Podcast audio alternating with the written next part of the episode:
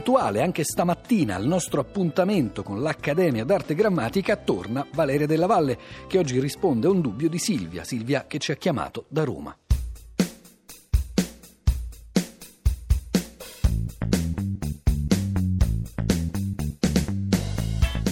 Buongiorno, sono Silvia e chiamo da Roma. Volevo sapere da cosa deriva l'espressione essere in stato interessante in riferimento a una donna incinta e soprattutto interessante per chi? Grazie.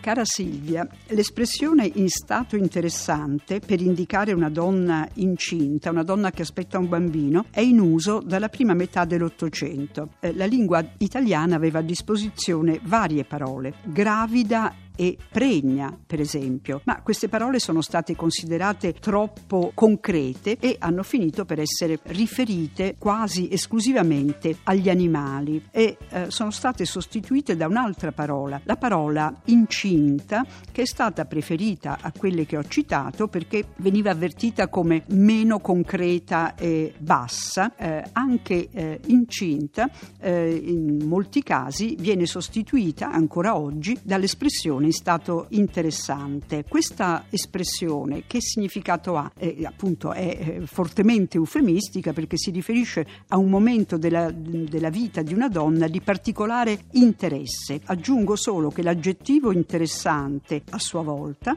è un calco semantico dal francese e questo aggettivo che significato ha nella locuzione in stato interessante? Ma è stato utilizzato proprio per la sua polisemia perché si riferisce sia all'attenzione che è richiesta nei confronti di una donna in tale stato, quindi all'interesse che bisogna mostrare nei suoi confronti, sia all'attenzione, all'interesse che la donna stessa deve riservare in quella particolare situazione al suo corpo. Ecco, questa è la storia di In stato interessante.